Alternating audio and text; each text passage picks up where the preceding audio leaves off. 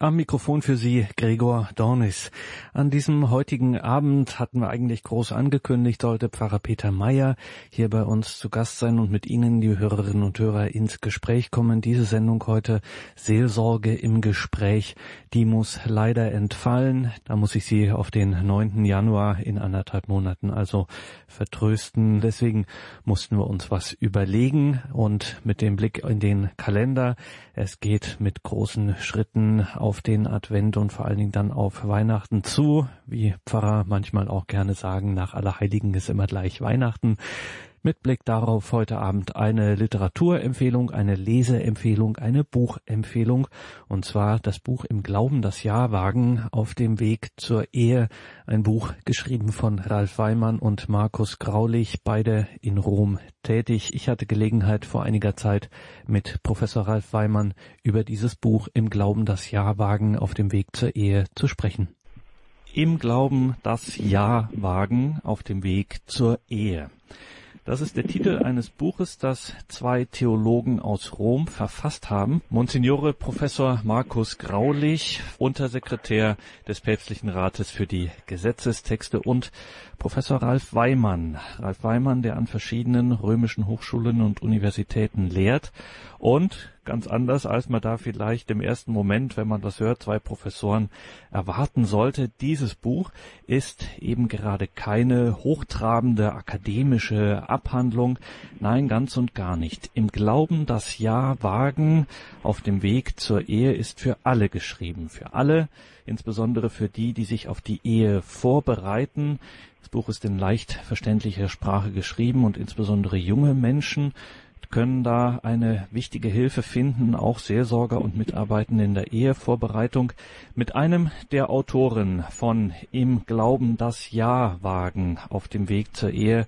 Mit einem der Autoren, Ralf Weimann, sind wir jetzt telefonisch in Rom verbunden. Grüße Gott nach Rom, Professor Weimann. Grüß Gott, Herr Dornis. Professor Weimann, Sie schreiben in diesen Zeiten heutzutage ein Buch über die Ehe, Wieso, inwiefern ist das aktuell und angesagt? Nun, die Bundestagsdebatte um die sogenannte Ehe für alle hat gezeigt, wie wichtig es ist zu verstehen, was die Ehe eigentlich ist. Sonst nennt man am Ende Dinge Ehe, die gar nicht Ehe sind. Und diese Gefahr ist sehr real. Wir leben in Zeiten eines Nominalismus. Das heißt, Worte wie Ehe, Würde, Mensch, Person werden zwar verwendet, aber der Sinn der sich damit verbindet, der ist oft verloren gegangen. Zugleich ist das Verlangen nach einer treuen und lebenslangen Bindung weit verbreitet, gerade auch unter jungen Menschen. Oft wissen sie jedoch nicht, wie das gelingen kann, zumal viele schon Enttäuschungen erlebt haben und jede Enttäuschung hinterlässt irgendwie auch Narben und auch Unsicherheiten. Das Buch im Glauben, das Jahrwagen auf dem Weg zur Ehe will da Abhilfe schaffen. Das im Herder Verlag erschienene Buch bietet sichere und klare Orientierung für jene, die sich auf dem Weg zur Ehe befinden oder schon verheiratet sind und Dinge auch einmal vertiefen wollen. So kann garantiert werden, dass nach der Lektüre bekannt ist, was die Ehe ist und auch welche Prinzipien für ein gemeinsames Leben grundlegend sind. Und was ist jetzt das Besondere gerade an Ihrem Buch? Also was würden Sie jetzt sagen, wenn Sie so versuchen müssten, mal nehmen wir zwei wichtige Charakteristika heraus, äh, wie könnte man das benennen? Sie haben zu Anfang schon ein Charakteristikum erwähnt. Wenn ich das auf zwei zusammenfassen müsste, dann ließe sich das mit komprimiert und praxisorientiert auf den Punkt bringen. Was bedeutet das? Also komprimiert bezieht sich auf die Struktur des Buches. Im Zeitalter des Internet wird nicht mehr so viel gelesen. Das ist auch ein Allgemeinpunkt. Und so bietet dieses Buch im Glauben das Jahrwagen auf dem Weg zur Ehe eben keine Überforderung für den Menschen, sondern gerade für den modernen Menschen, sondern stellt auf wenigen Seiten Wesentliches dar. Und dabei orientiert es sich am Trauritus. Und so wird auch auf nichtssagende lyrische Erzählungen und so weiter verzichtet, wobei auf das Wesentliche geschaut wird. Und das verbindet sich mit dem Wort komprimiert. Und zugleich ist das Buch sehr praxisorientiert. Nicht nur praktische Beispiele lassen das Gesagte deutlich werden, sondern auch konkrete Fragen schließen jedes Kapitel ab. Und diese Fragen, die sollte sich wirklich jeder stellen, der heiraten möchte. Man traut sich, also vor dem Altar oder im Standesamt, oft traut man sich aber nicht, über diese wichtigen Dinge zu sprechen. Und da legt dieses Buch nun den Finger auf die Wunde und fordert durch konkrete Fragen dazu auf, sich dem zu stellen, was grundlegend ist. Und das verbindet sich damit praxisorientiert. Und gerade bei diesen Fragen, Ralf Weimann in Ihrem Buch Im Glauben das Ja-Wagen auf dem Weg zur Ehe, gerade bei diesen sehr persönlich formulierten Fragen, also warum habe ich mich zur kirchlichen Ehe entschlossen, kann ich mich wirklich auf einen anderen Menschen einlassen etc., da merkt man gerade bei der Lektüre, wie es einem doch ähm, persönlich nochmal was anderes ist, wenn man diese Fragen stellt, als wenn man sich nur in Anführungszeichen informiert. Das macht das Ganze schon, äh, das ist eine sehr eindrückliche Erfahrung, äh, gerade wenn man sich in der Ehevorbereitung befindet. Und jetzt müssen wir am Anfang äh, die Frage stellen, ja, warum soll ich mich denn überhaupt auf so etwas, auf so ein Modell Ehe einlassen heutzutage? Warum lohnt sich das? Naja, die Ehe ist im wahrsten Sinne des Wortes ein Abenteuer. Es dieses Abenteuer entspricht aber dem Grundverlangen des Menschen, der als Mann und Frau geschaffen wurde. Und schon das Buch Genesis bringt dieses Grundverlangen zum Ausdruck, indem es heißt, dass der Mann Vater und Mutter verlässt und sich an seine Frau bindet und die zwei ein Fleisch werden. Dieses Verlangen ist also immer präsent im Menschen, wenngleich es in einer Gesellschaft, die zum Individualismus neigt, schwieriger geworden ist, es zu verwirklichen. Und diese Schwierigkeit zeigt das vorliegende Buch auf und gibt dann auch Antworten. Ehe ist keine virtuelle Gemeinschaft, sondern eine reale. Sie gibt Antwort auf die Sehnsucht im Menschen nach wahrhaftiger Bindung, Treue und Liebe. Und damit ist schon eine Antwort auf Ihre Frage gegeben, warum es sich lohnt, gerade auch heute, sich auf das Modell Ehe einzulassen. Die Ehe ist in der Hinsicht ein Schatz, und das Ehesakrament ist die Einladung an einen Mann und eine Frau, diesen Schatz in einer dauerhaften, gemeinsamen Bindung durch ein wahrhaftiges Ich liebe dich zu bergen. Es geht also nicht um flüchtige und schnelllebige Beziehungen, sondern um ein Ja zum anderen. Daher auch der Titel des Buches Im Glauben das Ja wagen auf dem Weg zur Ehe. Also es lohnt sich, sich auf dieses Modell Ehe, auf dieses Sakrament einzulassen. Dieses Buch im Glauben das Jahrwagen möchte die Ehevorbereitung begleiten, unterstützen, dabei eine Hilfe sein. Die zweite Frage, die sich da anschließt, warum denn überhaupt Ehevorbereitung? Warum ist das heutzutage auch so wichtig? Das schreiben Sie in Ihrem Buch, das sei wichtiger denn je. Warum diese Ehevorbereitung? Je wichtiger eine Entscheidung im Leben ist, umso besser sollte die Vorbereitung sein. Das zeigt sich zum Beispiel, wenn jemand ein Staatsexamen ablegen will.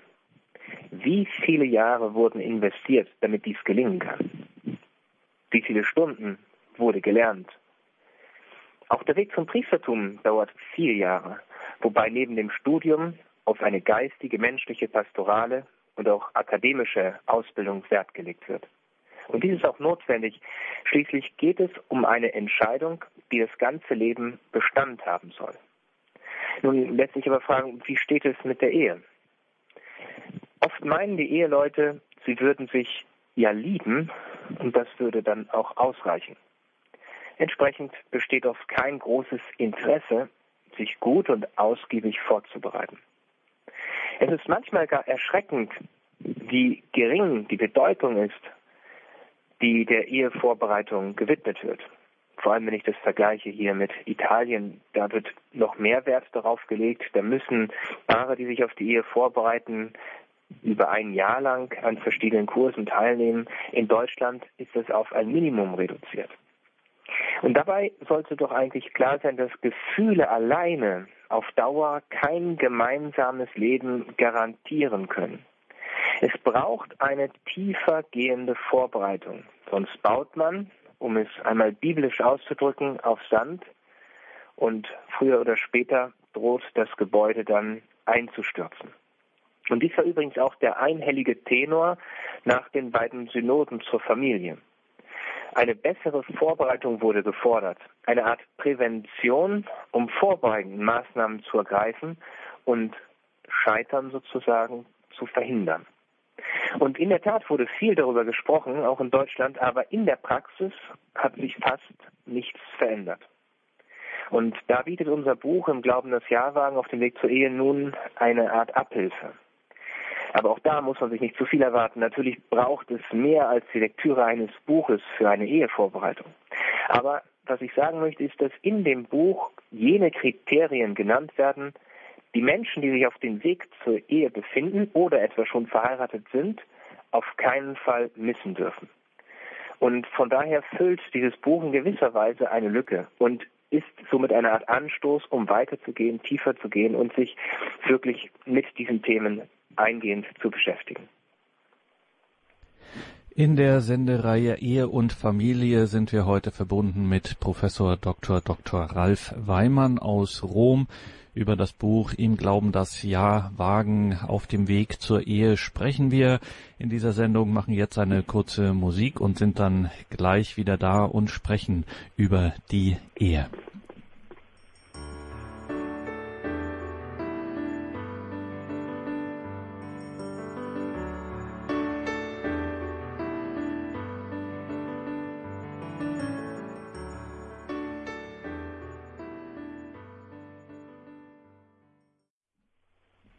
Sie haben eingeschaltet bei Radio Horeb. Heute geht es um ein Buch zur Ehevorbereitung im Glauben, das Ja wagen auf dem Weg zur Ehe, geschrieben von Markus Graudig und Ralf Weimann, beide aus Rom. Und vorgestellt habe ich Sie, Ralf Weimann, mit Ihnen sind wir heute verbunden, sprechen über das Buch natürlich als den Theologen und was ich nicht erwähnt habe, ganz selbstverständlich vorausgesetzt habe, dass Sie natürlich auch Priester sind. Und jetzt fragen wir den Theologen und Priester, was denn die Ehe in der kirchlichen Lehre ist. Nun, die kirchliche Ehe baut auf der natürlichen Ehe auf, die von Christus dann wiederum zum Sakrament erhoben wurde.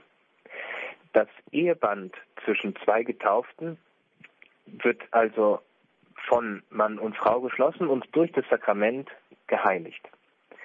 Dabei ist der sogenannte Konsens der Brautleute ausschlaggebend. Das heißt, das wirklich Verbindende, was sie sich gegenseitig schenken.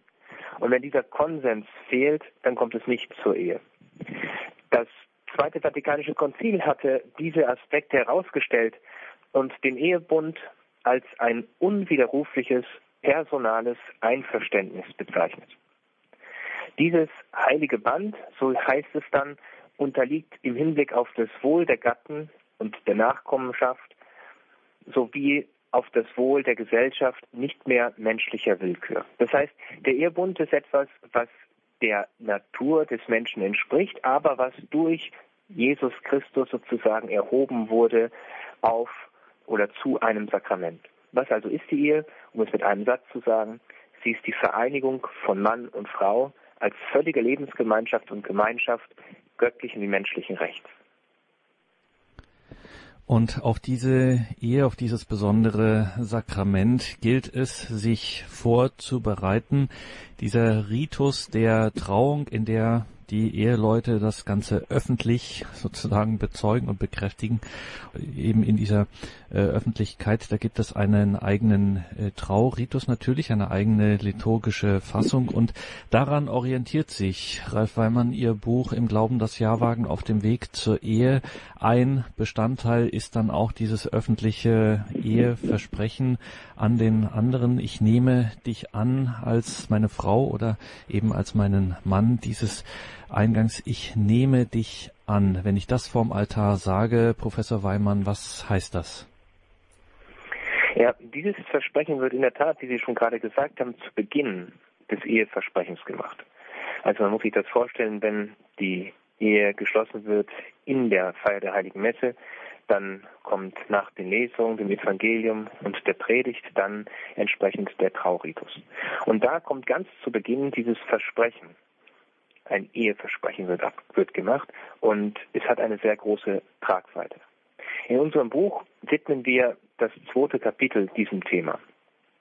Und hier zeigt sich schon, welches die Grundschwierigkeiten sind. Durch den Individualismus und auch den Egoismus fällt die Annahme heutzutage immer schwieriger. Manchmal sogar die Selbstannahme. Viele Menschen sind mit sich selber nicht im Reinen und dann wird es natürlich schwer, dass man auch andere Personen annimmt, wenn man mit sich selbst nicht mehr, mehr im Reinen ist. Und all diese Dinge werden hier thematisiert in diesem zweiten Kapitel unseres Buches. Und da heißt es dann dennoch, ist dieses Ich nehme dich an grundlegend. Ohne diese grundlegende Annahme des anderen gibt es keine Ehe und auch keine eheliche Liebe. Und man könnte umgekehrt sagen, dass die eheliche Liebe gerade in diesem Ich nehme dich an den schönsten und tiefsten Ausdruck findet. Was bedeutet das nun, einander anzunehmen? Das bedeutet, Heimat zu schenken und auch Heimat zu empfangen. Also Heimat zu schenken und Heimat zu empfangen.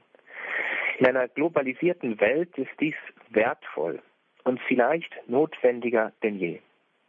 Das Angenommensein dient der Entfaltung der Würde der Partner. Es ist sozusagen der Schlüssel zu wahrer Freiheit und auch Selbstfindung. Es geht hier um das Wagnis des gemeinsamen Lebens, wo der eine dem anderen Heimat schenkt. Dabei wird sich vieles im Laufe des gemeinsamen Lebens entwickeln. Und vieles kann auch nicht vorausgesehen werden. Es bleibt also ein Abenteuer. Aber wo dieses Fundament gegeben ist, dieser gegenseitigen Annahme, da kann es sich gut entwickeln.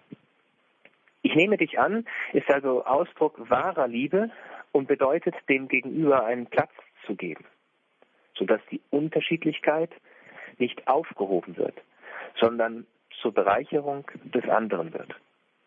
Und so bedeutet, den anderen anzunehmen, auch Raum zu schaffen, damit Neues wachsen kann.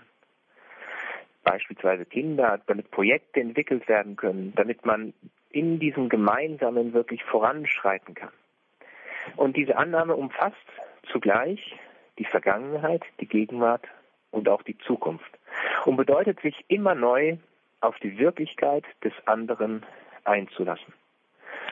Und am Ende dieses Kapitels, da werden dann entsprechende Fragen vorgegeben zum Weiterdenken, die aber doch hier auch Wesentliches aussagen, wie zum Beispiel, kann ich mit seinen oder ihren Stärken und Schwächen umgehen? All das sind Dinge, die in dieses Angenommensein hineinspielen und die zu bedenken, gerade im Vorfeld der Ehe von grundlegender Bedeutung sind. Im Glauben das Ja wagen auf dem Weg zur Ehe. Wir schauen in ein Buch, was Markus Graulich und Ralf Weimann im Herder Verlag zur Ehevorbereitung vorgelegt haben als Hilfe für Paare, die sich trauen, die das Ja wagen wollen und ist das Ganze ist orientiert am Ritus der Trauung und wenn man bei der Trauung ist, Professor Weimann, dann fragt einen der jeweilige Zelebrant, fragt dann die Brautleute, sind Sie hierher gekommen, um nach reiflicher Überlegung und aus freiem Entschluss den Bund der Ehe zu schließen. Was meint denn die Kirche alles mit dieser nach reiflicher Überlegung? Ja, es gibt viele Dinge, die reiflich zu überlegen sind. Und damit ist hier nicht die Sitzordnung bei der Hochzeitsfeier gemeint, sondern jene Dinge, die das gemeinsame Leben betreffen. Eine Lebensentscheidung, das haben wir eben schon gehört, will gut vorbereitet sein. Und der Ehebund von Mann und Frau ist als Gemeinschaft des ganzen Lebens angelegt. Das muss man sich mal auf die Zunge zergehen lassen. Es geht um die Gemeinschaft des ganzen Lebens. Und so etwas wird nur gelingen, wenn es eben nicht aus einem Effekt oder Affekt heraus geschieht oder auf der Grundlage von Gefühlen oder irgendwelchen Erfahrungen, sondern wenn da etwas mehr ist, wenn eine reifliche Überlegung vorangegangen ist. Gerade weil der Ehebund auf das ganze Leben angelegt ist, werden sich die Eheleute gemeinsam Treue, Liebe, Achtung und Ehrfurcht versprechen. Und daher müssen sie wissen, was sie tun. Liebe kann nicht erzwungen werden. Liebe kann auch nicht erkauft werden. Dies würde dem Wesen der Liebe widersprechen.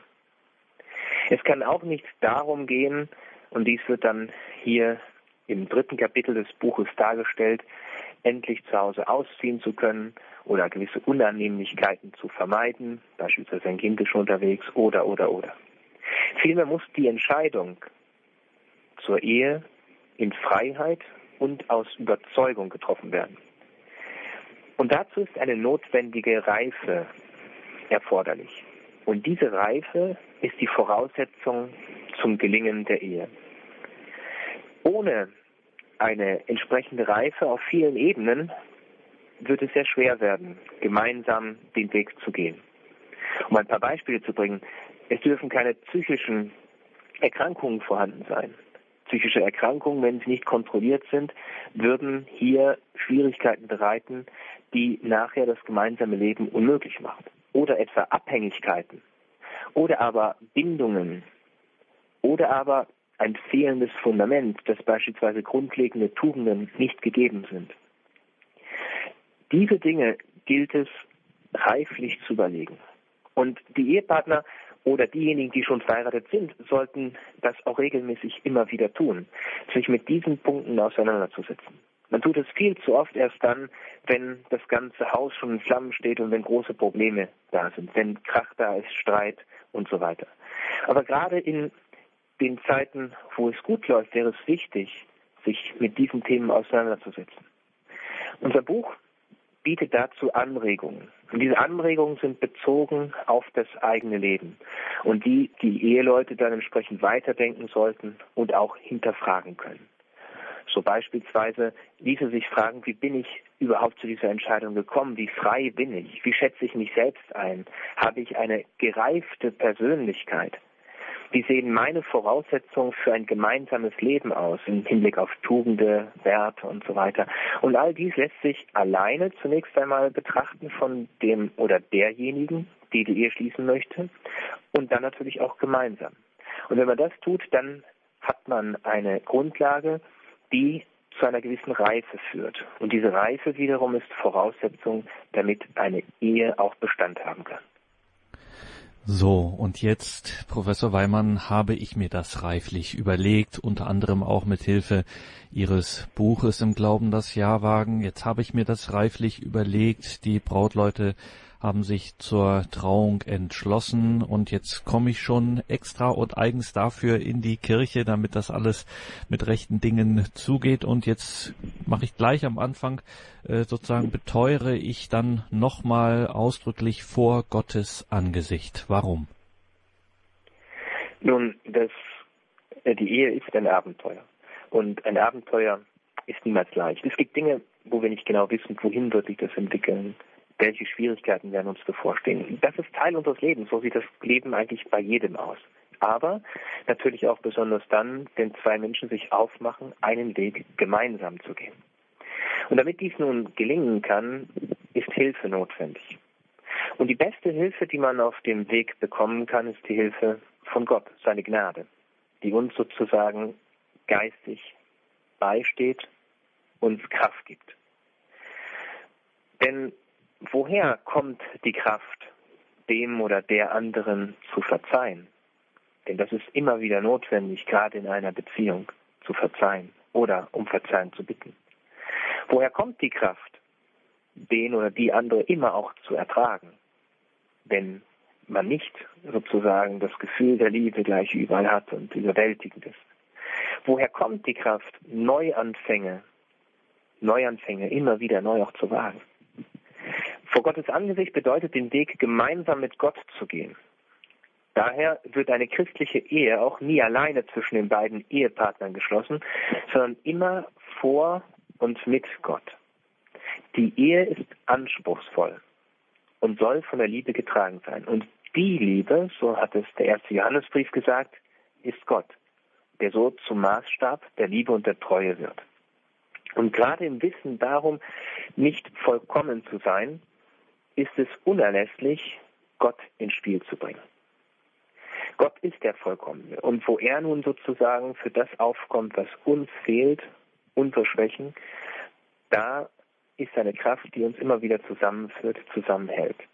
Wo Gott ausgeklammert wird, da müssen die Eheleute selber seine Stelle in gewisser Weise einnehmen und müssten sozusagen zu einer Perfektion gelangen, die fast unmenschlich wäre. Um sozusagen sich unter Gottes Schutz zu stellen, ist das gemeinsame Gebet notwendig. Und es ist gleichsam der Seismograph der Beziehung. Das wird schon im Alten Testament im Buch Tobit deutlich bei der Begegnung von Tobias und Sarah. Gemeinsam zu beten bedeutet für viele heute, sich zu überwinden, weil man ja kaum alleine betet. Aber gerade vom gemeinsamen Gebet geht eine große Kraft aus. Eine Kraft, die die Einheit wachsen lässt und die Einheit der beiden oder der ganzen Familie dann entsprechend auch über die Zeit hinweg erhält und tiefer werden lässt. Daher sagt eine alte Volksweisheit, wer zusammen betet, bleibt zusammen, wächst zusammen und meistert die Probleme zusammen. Von daher ist es schön auch miteinander und füreinander zu beten. Die Ehe ist nämlich nicht nur etwas sozusagen, wo man zwei Partner sich irgendwie zusammenfinden, sondern bedeutet, dass der ganze Mensch zusammenwächst, auch die geistig-geistliche Ebene. Und dazu gehört dann auch das Gebet, das heißt, dass man Gott in die Ehe einlädt, dass man sich unter seinen Schutz stellt und dass man um seine Gnade bittet, diesen Weg gemeinsam gehen zu können. Das ist eine der besten und auch schönsten Voraussetzungen, wenn man weiß, ich werde von einem höheren, von einem persönlichen Gott getragen, der mit uns gemeinsam den Weg geht. Eine Formulierung im Eheversprechen äh, ist das, was dann auch immer schon zu Herzen geht. Der Satz, ich will dich lieben, achten und ehren alle Tage meines Lebens. Ich will dich lieben, achten und ehren. Professor Weimann, das sollte ja nun eigentlich doch sonnenklar sein, dass ich das tue, das Lieben, Achten und Ehren des Partners. Wenn ich ihn denn heirate, was will ich denn da noch? Also wenn ich sage, ich will dich lieben und nicht ich liebe, achte und ehre dich. Ich will das tun. Wieso sage ich das? Ja, es gibt da auch wieder ein nettes Sprichwort, das sagt, die Liebe macht blind und die Ehe öffnet die Augen. Und in diesem Kontext ist diese Aussage, ich will dich lieben, achten und ehren, mehr als nur irgendein Versprechen. Es ist eine Wegweisung und Orientierung für das ganze gemeinsame Leben. Bei der Ehe handelt es sich um eine ganz andere Qualität der Beziehung. Das ist was anderes, als wenn man zum Beispiel ein schönes Auto hat oder ein schönes Haus oder was anderes. Zur Ehe gehören Rechte und Pflichten. Und den Rahmen dazu, den gibt gerade dieser Satz vor. Ich will dich lieben, achten und ehren. Darin ist das Wesentliche enthalten. Und daher schließt die Ehe auch jede Form der Beherrschung, der Unterdrückung, der Ausnutzung und auch der Verletzung der Würde des Partners aus. Das ist ein sehr, sehr wichtiger Punkt. Der andere, also der Partner, wird nicht als ein Objekt gesehen oder behandelt, sondern wie ein Subjekt. Liebe gilt nicht primär den Qualitäten der anderen Person, den Talenten oder etwa der äußeren Erscheinung des Partners und sobald die sich verändert, ist die Liebe dann vorbei, sondern Liebe richtet sich auf das Glück, die Erfüllung des anderen und findet darin selbst ihre Erfüllung. Die Entscheidung, den anderen zu lieben, zu achten und zu ehren, muss täglich neu eingeholt werden und bestätigt werden. Es reicht nicht, das einmal vor dem Traualtar noch möglichst nervös dann zu sagen. Dieses Versprechen will täglich neu eingeholt und bestätigt werden. Es ist dabei ein Akt des Willens, wie Sie eben schon betont haben, ich muss es wollen, und es übersteigt damit die Gefühle. Das heißt, auch wenn ich mich nicht so fühle, ich muss es wollen und ich kann es wollen. Und dies gilt in guten wie in bösen Tagen. In Gesundheit, in Krankheit, in Freude und in Leid, aber auch in Erfüllung. Und neben der Bejahung durch den Willen braucht es halt auch die Erkenntnis der Vernunft, ich möchte das tun. Und dafür ist dieses Versprechen wichtig, indem man sich bereit erklärt, den anderen zu lieben, zu achten und zu ehren. Auf geistiger Ebene ist auch der Empfang des Bußsakramentes dabei eine große Hilfe, weil eben dadurch eine Reinigung vom Egoismus, vom Individualismus und anderen störenden Dingen stattfindet, die der Liebe und der Ehe dann wiederum sehr zum Vorteil gereicht. Das heißt, ich will dich lieben, achten und ehren, muss täglich neu eingeholt werden und dieses Versprechen bedarf einer kontinuierlichen Reinigung. Dazu will auch dieses Buch, was wir geschrieben haben, anleiten, in dem gerade hier auch am Ende des Kapitels konkrete Fragen gestellt werden, mit denen sich die Eheleute dann beschäftigen können, um das weiter zu vertiefen.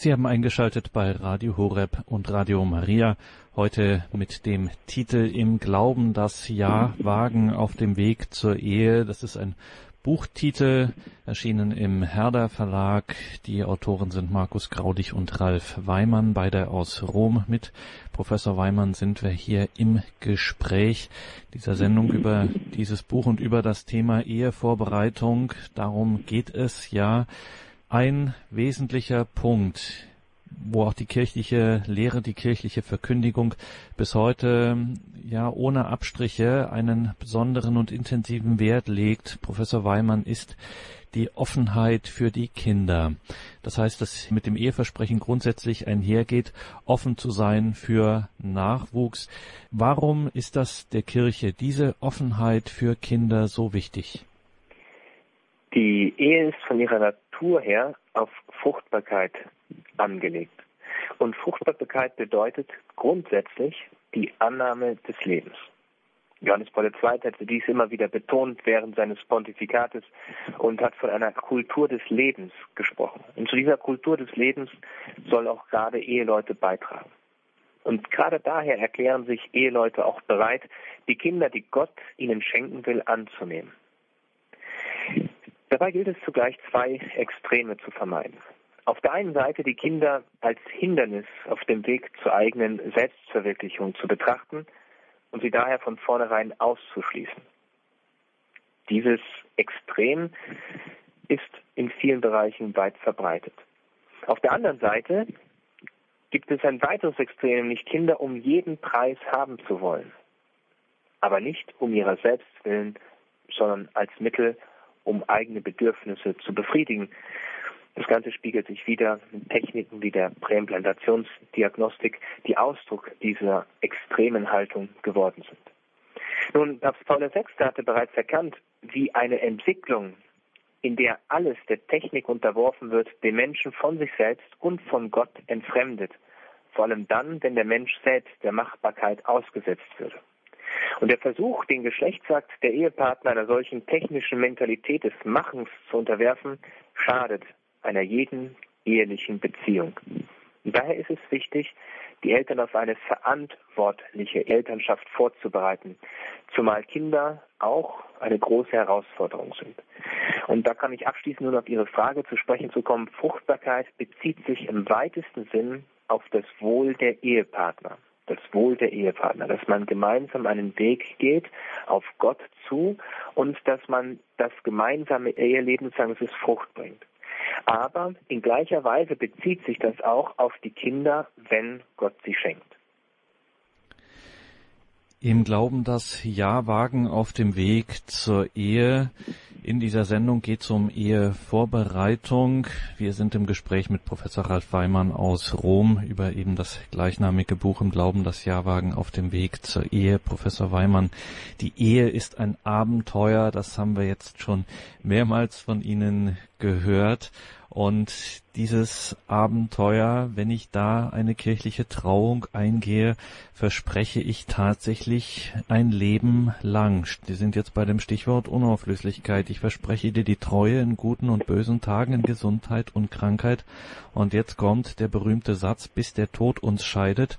Aus kirchlicher Sicht ist der wirklich wörtlich zu nehmen. Nichts, was man in der Kirche sagt, sagt man einfach so dahin. Das ist dann tatsächlich so, das verspreche ich, bis der Tod uns uns scheidet das heutzutage in diesen Zeiten, die Ehe war schon immer ein Abenteuer, aber heute ist das wirklich eine Achter, kann das eine Achterbahnfahrt sein in diesen Zeiten? Kann ich das wirklich allen Ernstes und guten Gewissens in der Kirche meinem Partner, meiner Partnerin versprechen, bis der Tod uns scheidet? Nach reiflicher Überlegung ist dies möglich. Nach reiflicher Überlegung. Wir hatten eben schon darüber gesprochen, was es bedeutet, eine entsprechende Reife zu haben, die die Voraussetzung bildet, diesen Schritt zu gehen.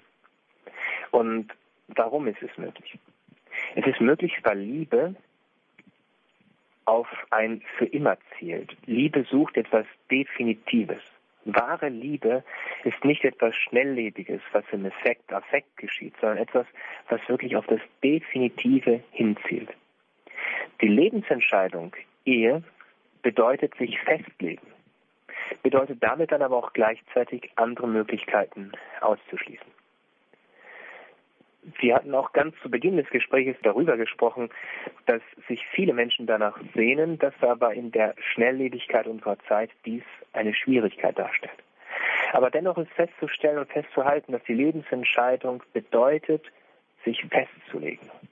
Eine Festlegung gibt erst Halt und gibt erst die Orientierung vor. Es gibt keine Ehe auf Probe, so wenig wie es auch kein Leben auf Probe gibt oder ein Sterben auf Probe.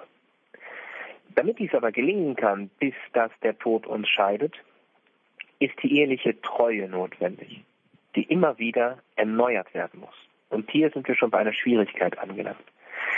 Bis dass der Tod uns scheidet, ist kein Zufallsprinzip unter, äh, unterworfen, sondern es braucht unsere Mitarbeit, die Mitarbeit der Eheleute, damit es eingehalten wird. Es braucht diese eheliche Treue. Und dabei lassen sich grundsätzlich, und dies haben wir dann entsprechend im siebten Kapitel dann auch unseres Buches dargestellt, es lassen sich grundsätzlich drei Unterscheidungen anstellen. Zunächst einmal geht es um die Treue zur Ehe. Treue zur Ehe.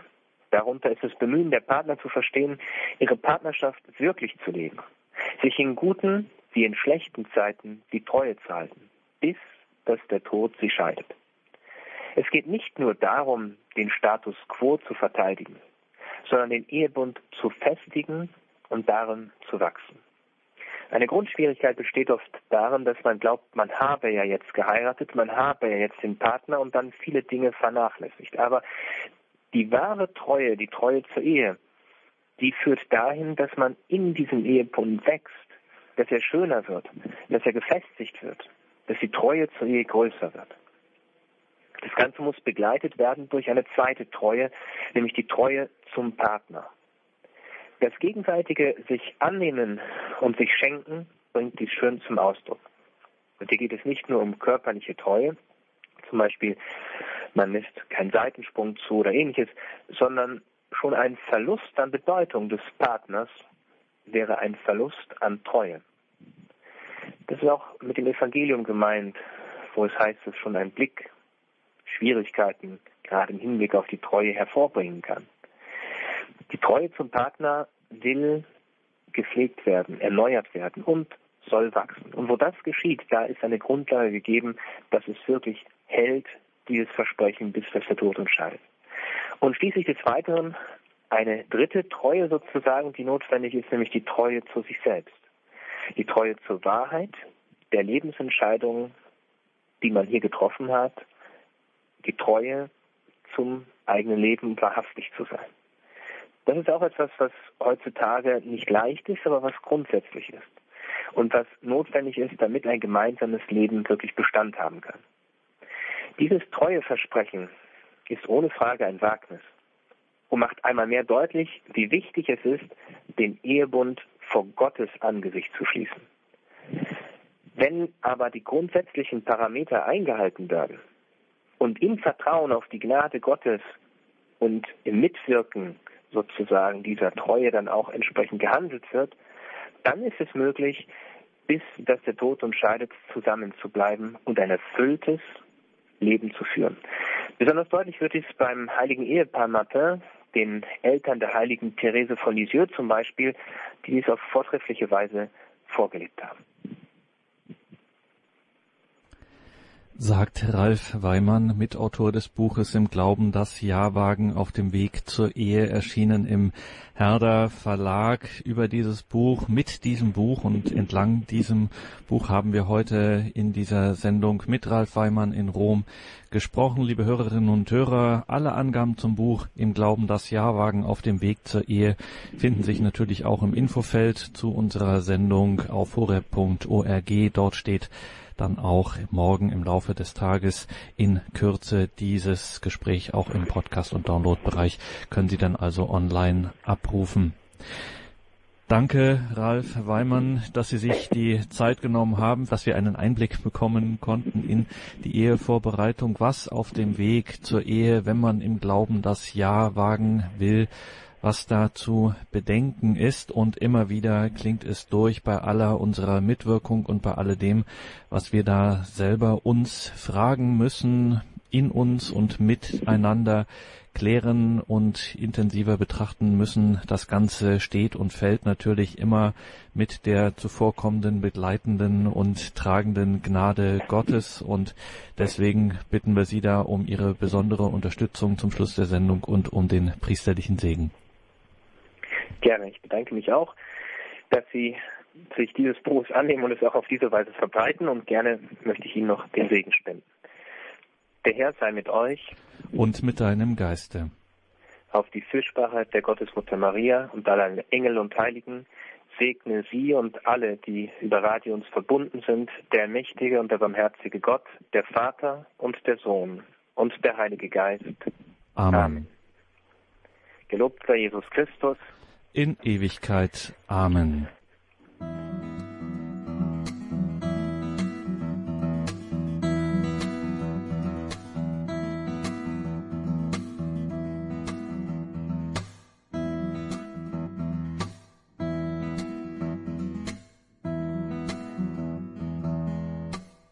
Das ist die Credo-Sendung bei Radio Horeb und Radio Maria. Wir schauen jetzt in das kommende Jahr genauer auf die Tage vom Donnerstag, dem 15. bis Samstag, 17. Februar 2018. Was findet da statt? Die Gloria Kirchenmesse. 15. bis 17. Februar 2018. Die Gloria, so werben die Veranstalter, ist die Branchenveranstaltung für Gleichgesinnte und gleiche Berufsstände und vereint an einem Ort und an drei Tagen die Vielfalt, und das können Sie wirklich wörtlich nehmen, die Vielfalt der christlichen Glaubensgemeinschaften aus dem deutschsprachigen Raum. Und diese Gloria Kirchenmesse, sie bietet, so Messegeschäftsführer Gerhard Reiter, Menschen aller Konfessionen einen Platz, sich über Fragen des Lebens auszutauschen. Auf dem Augsburger Kirchplatz, wenn die Gloria Kirchenmesse sein wird am 15. bis 17. Februar, finden von früh bis spät Veranstaltungen, Vorträge, Diskussionsrunden statt, die alle Lebensbereiche ansprechen. Das Bühnenprogramm verantwortet auch in diesem Jahr, auch im Februar 2018 bei der Gloria Kirchenmesse kein geringerer als Michael Rack von der Agentur Rax Domspatz. Er lud die Presse in der vergangenen Woche in Berlin zu einem Pressegespräch ein und stellte die Gloria und das Programm der Gloria Kirchenmesse vom 15. bis 17. Februar 2018 vor. Michael Rack. Äh, 4000 Besucher das letzte Mal, 4200. Es war ein Anstieg um 40 Prozent gegenüber der Messe vorher. Und das ist wirklich etwas äh, Erstaunliches, wo man allenthalben von Rückgängen im kirchlichen Bereich spricht. Ähm, aber die Gloria äh, scheint da doch einen Nerv getroffen zu haben, indem sie äh, die Möglichkeit bietet, dass die Kirchen und die Kirchen, das ist ja eine ökumenische äh, Veranstaltung, sich hier von sozusagen von ihrer besten Seite präsentiert. Also wir verhandeln auch auf dem durchgängigen Bühnenprogramm, was äh, die Gloria begleitet, äh, nicht äh, politische oder äh, theologische Streitfragen, sondern Themen, die helfen sollen äh, für das Christsein im Alltag. Das ist eigentlich äh, die, die Linie, die wir da haben. Das Motto heißt christliche Lebenskunst für unser äh, Bühnenprogramm. Und es soll eine Möglichkeit sein für Menschen, die auf der Suche sind, sich zu orientieren, zu informieren darüber, was das Christentum alles zu bieten hat äh, für, für das alltägliche Leben. Und äh, ich glaube, das ist, es gibt nichts Vergleichbares in dieser Größenordnung, keinen vergleichbaren Treffpunkt mit diesem Schwerpunkt. Was nun das Programm angeht, Sie haben das in diesem kleinen, da äh, bemühen wir uns, das äh, so aufzustellen, dass es auch dem entspricht, was eine Messe sein soll. Denn man, man, will ja auf einer Messe etwas sehen und erleben, was man sonst nicht so äh, sehen und erleben kann. Man will auch informiert werden über neue Trends, über Neuigkeiten, über etwas Beson über Besonderheiten, die man nicht an jeder Ecke sieht. Und äh, da haben wir zum Beispiel im Programm äh, prominente Persönlichkeiten äh, aus dem äh, Bereich Schauspiel. Nicht letztes Jahr war der Siegfried Rauch da, dieses Mal die Monika Baumgartner und äh, die Christine Reimer, die äh, durch eine tägliche äh, Sendung im bayerischen Fernsehen sehr bekannt ist. Und das sind äh, beides hochbekannte Schauspielerinnen, die aber selten bis, also die oft in den Talkshows sind, vor allem die Frau Baumgartner natürlich in, in jeder Talkshow, aber eigentlich nie gefragt wird über, über ihr Leben als Christ, über ihre religiöse Einstellung und was das bedeutet. Und äh, die fragen wir da über genau diese Dinge, äh, über ihren Glauben, über natürlich auch zu ihrer Arbeit aber eben auch, wie sie die mit ihrem Glauben verbinden. Und da kann man etwas erfahren, was man sonst äh, eben nicht so von diesen Persönlichkeiten erfahren kann. Wir haben Walter Kohl da, den, äh, einen der Söhne von äh, Helmut Kohl, der sich inzwischen ja einen Namen gemacht hat, nicht nur als Bestsellerautor, sondern auch als sozusagen Lebenscoach, Lebensberater. Und er ist auch äh, bekennender Christ äh, und da sind wir natürlich sehr gespannt, was er gerade aufgrund seiner ja bekannten äh, Lebensumstände, auch in Bezug auf den Tod seines Vaters, wie er das als Christ ver, verarbeitet. Dann haben wir aus dem äh, christlichen Bereich Persönlichkeiten da, die überregional bekannt sind und die gesuchte auch Berater in Lebensfragen sind, wie der Abt äh, Henkel Donnersmark äh, oder der Pater äh, Jörg Müller oder dann auch äh, auch eine Besonderheit äh, der äh, Kräuterpfarrer aus Österreich. Äh, ihn kennt in Österreich jedes Kind, weil auch, auch deswegen, weil er seit einigen Jahren eine tägliche Kolumne hat in der Kronenzeitung, die jeder dritte Österreicher liest. Und er tritt aber sonst nicht in Deutschland auf. Er ist letztes Mal zum ersten Mal da gewesen auf der Gloria Kirchenmesse. Es war sein erster Auftritt in Deutschland und jetzt ist der zweite. Und sein Stand ist also ein großer Blickfang und ein, ein, äh, ein Anziehungspunkt äh, in dieser Gloria-Halle, ganz großen malerischen Stand mit tollen Produkten aus seinem, äh, seiner Kräuterfarm. Das ist ganz toll angekommen und da freuen wir uns, dass er wieder dabei ist. Und jetzt habe ich gesagt, äh, wir haben, äh, wir wollen Besonderheiten zeigen, auch äh, Trends zeigen, spannende neue Sachen. Und da haben wir nicht umsonst einen Schwerpunkt Berlin für die nächste Gloria gewählt, denn gerade in Berlin passiert, was christliches Leben angeht, besonders viel Neues und Spannendes. Hier kommen viele Menschen hin, die irgendetwas Besonderes, eine besondere missionarische Idee äh, umsetzen wollen. Und äh, wenn wir daran denken, dass wir im übrigen Teil Deutschlands und Österreichs und der Schweiz in ein paar Jahren äh, wahrscheinlich in einer ähnlichen Situation sind wie jetzt schon in Berlin, dann lohnt sich der Blick nach Berlin äh, ganz besonders, um zu sehen, ja, wie äh, was regt sich denn an christlichem Leben? Wie reagieren denn die Christen auf so eine Situation, wo sie in der Minderheit sind, wo sie von Atheismus, von Islam, von allem möglichen, von allen möglichen Strömungen herausgefordert sind? Und da passiert eben hier, passieren eben hier ganz besondere Sachen und die wollen wir da äh, deswegen ausstellen. Wir tun das ja nicht nur für die Besucher in Augsburg, sondern das ganze Bühnenprogramm wird ja live übertragen, drei Tage lang vom äh, katholischen Fernsehsender äh, EWTN und äh, weithin auch von äh, Radio Horeb, einem sehr weit verbreiteten äh, christlichen Radiosender, der von Christen beider Konfessionen äh, gehört wird. Wir haben also sozusagen ein eigenes Messefernsehen und Messeradio und erreichen mit diesem Programm äh, sehr viele Menschen.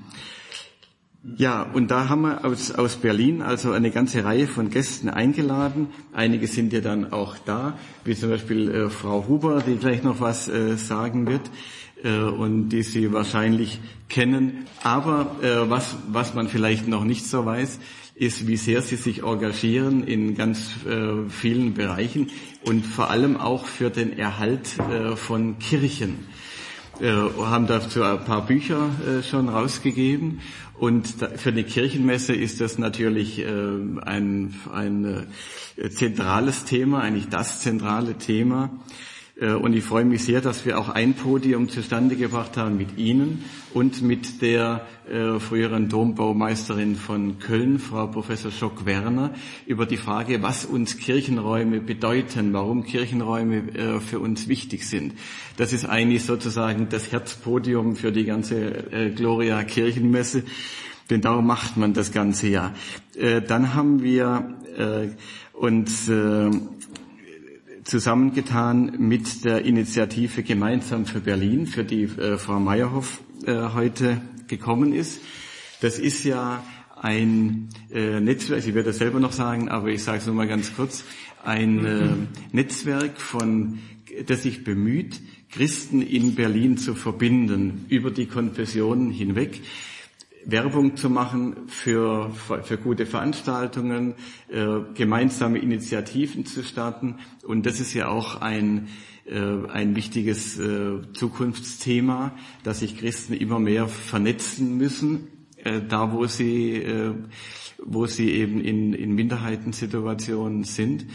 Und dass es da so eine gut organisierte Initiative äh, schon gibt wie in Berlin, das gibt es in anderen Städten also auch noch nicht. Und da wollen wir ein bisschen dazu anregen, dass das auch anderswo äh, so äh, in Angriff genommen wird. Dann haben wir zum Beispiel, stellen wir vor, den äh, Laden Coeo, Haus der guten Taten, hier in den Potsdamer Platzarkaden, ist auch etwas, was es nur hier gibt bisher. Ein, ein Laden mit christlichem Hintergrund mitten in einer zentralen Einkaufspassage, zentralen Einkaufszentrum äh, in einer Großstadt. Normal sind christliche Läden irgendwo an der Kirche angesiedelt oder irgendwo in, in, in einem Randbereich. Aber dass man mitten reingeht, und das machen die jetzt schon ein paar Jahre, der Laden ist ausgezeichnet worden als vom, vom Einzelhandelsverband als Geschäft des Jahres, als Laden des Jahres, weil die so ein gutes Konzept haben, dass das klappt mit einem Laden, der ein, ein christliches Profil hat äh, mitten in eine solche stark frequentierte äh, äh, Geschäftsmeile äh, zu gehen.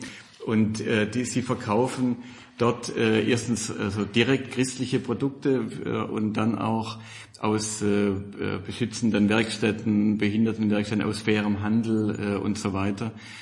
Deswegen also dieser Sammelbegriff äh, Haus der guten Taten an, der, an den Wänden äh, ringsherum ist das Vater unser äh, also sie zeigen ganz klar äh, ihr christliches Profil und das eben neben äh, Douglas und und Rewe und äh, diesen ganzen üblichen Geschäften. Das ist, allein deswegen ist es schon mal etwas, dass es nicht immer eines der Geschäfte ist, die man bundesweit in jeder und mittlerweile bis nach China eigentlich sind es die gleichen Geschäfte, die man in jeder äh, Passage findet. Also eine, eine echte Besonderheit.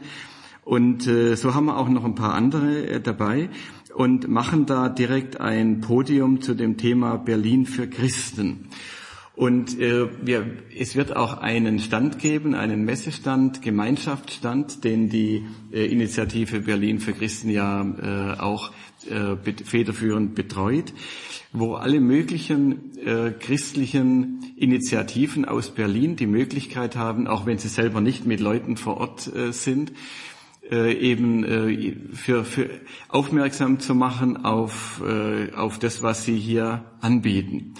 Hintergrund, warum wir das machen auf so einer Messe, ist auch der, dass Berlin ja die beliebteste Reisestadt äh, ist nach wie vor. Die, der Tourismus steigt immer noch an aus von innerhalb Deutschlands. Alle wollen nach Berlin.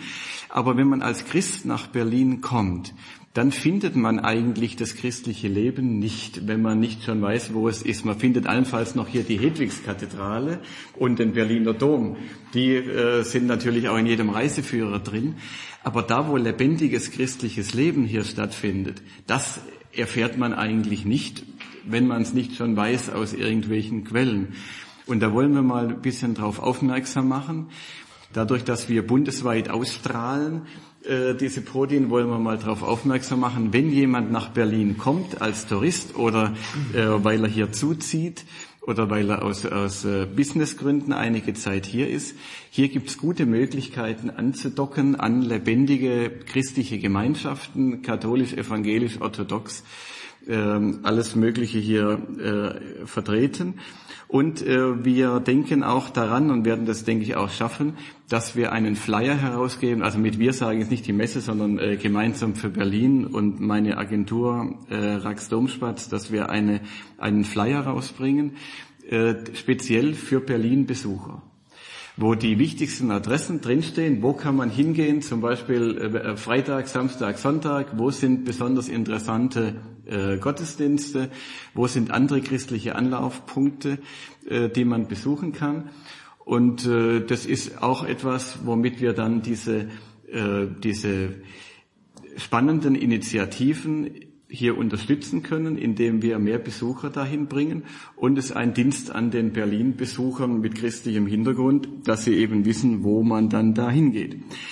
Äh, das, eine Besonderheit des Programms ist auch, dass es nicht eine Abfolge ist von, von Vorträgen, sondern es ist ein durchmoderiertes Programm mit Gesprächen, äh, Lesung und Musik. Das ist also eine, eine ganz bunte Vielfalt, die wir auf der Bühne bieten. Und es gibt schon nicht wenige Leute, die äh, verbringen den ganzen Tag dort. Die kommen also nicht wie der typische Messebesucher und gehen eben an den Ständen entlang, dann setzen sie sich eine Weile am Programm, dann gehen sie wieder heim, äh, sondern sie kommen schon von morgens äh, und bleiben den ganzen Tag da, äh, auch um das Programm zu verfolgen, weil es einfach spannend ist von, in seiner Vielfalt von, von A bis Z, von morgens bis abends. Wir haben sehr äh, tolle Musikbeiträge äh, im Programm und äh, eine Messebesonderheit ist auch die, dass auch äh, spirituelle Elemente eigentlich den Rahmen bilden. Wir beginnen jeden Tag mit einem äh, Morgenlob und wir haben immer ein Mittagsgebet, das den Tag äh, teilt. Und beides sind übrigens gefragte und gut besuchte äh, Veranstaltungen äh, auf dieser Messe, äh, auch von den Ausstellern und äh, aber auch von den Besuchern ist es geschätzt, dass man da mal ein bisschen äh, durchatmen kann während währenddessen. Ja, was muss ich Ihnen noch sagen? Am Samstag, am, am dritten Messetag, haben wir einen sogenannten, informell sogenannten Familientag mit freiem Eintritt. Und äh, das ist also ein besonders besucherstarker Tag, in dem wir, an dem wir auch Themen platzieren, die äh, für Familien äh, von besonderem Interesse ist. Äh, zum Beispiel äh, das Thema mit Tieren leben haben wir jetzt da äh, drin äh, und mit einem in Berlin lange tätigen Direktor bei der, bei der Berliner Zoos. Und äh, wir haben ein Musical, das von äh, Kindern äh, gemacht wird und äh, im Süden Deutschlands sehr erfolgreich ist. Und die spielen da ein Best-of auch an diesem Tag. Das haben wir letztes Mal auch schon gehabt und es hat sich als sehr belebendes Element herausgestellt. Also so haben wir ein Bundesprogramm da, äh, das ergänzt das, was an den Messeständen zu sehen ist. Und man kann wirklich nur empfehlen, dass auch Gruppen sich überlegen, wenn sie nicht allzu weit entfernt wohnen, also sagen wir mal aus Bayern, Baden-Württemberg und noch ein bisschen so bis zur Mitte Deutschlands, dass sie Tagesfahrten organisieren, Frauenbund, Kolpinggruppen, was es alles gibt an, an, äh, an Gruppierungen. Man kann einen wunderbaren Tag auf dieser Messe zubringen, man kann dort essen und trinken, man kann schön äh, Programm hören, man kann sich an den Ständen gut informieren. Also es ist ein Treffpunkt für alle Generationen, ein ökumenischer Treffpunkt, wie es ihn sonst äh, im deutschen Sprachraum äh, meines Erachtens in dieser Art nicht gibt, wo man ganz entspannt sich informieren kann, was kann mir helfen, in mein christliches Leben noch profilierter zu leben. Es findet ja auch statt in der Fastenzeit, wo man eh darüber nachdenkt und darüber nachdenken sollte äh, wie kann ich noch mehr Profil, sage mal, in mein Leben als Christ bringen.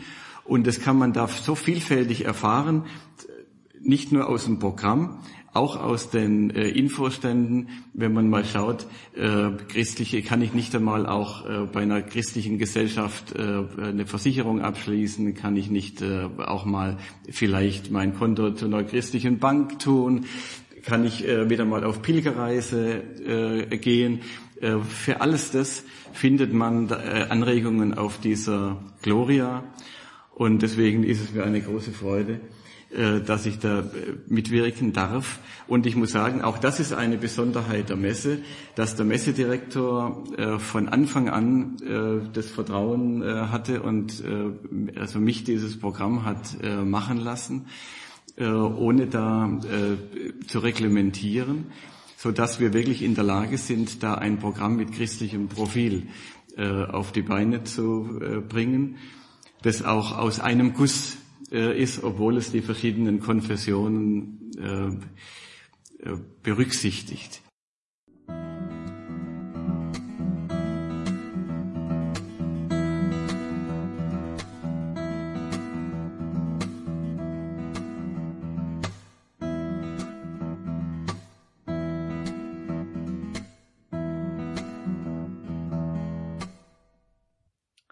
Das war Michael Rack bei einem Pressegespräch in Berlin in der vergangenen Woche. Dort blickte er auf die Kirchenmesse, die bevorstehende Gloria Kirchenmesse. 15. bis 17. Februar 2018 findet die statt. Und alles weitere dazu finden Sie auch in unserem Tagesprogramm bei den Details zu dieser Sendung horeb.org.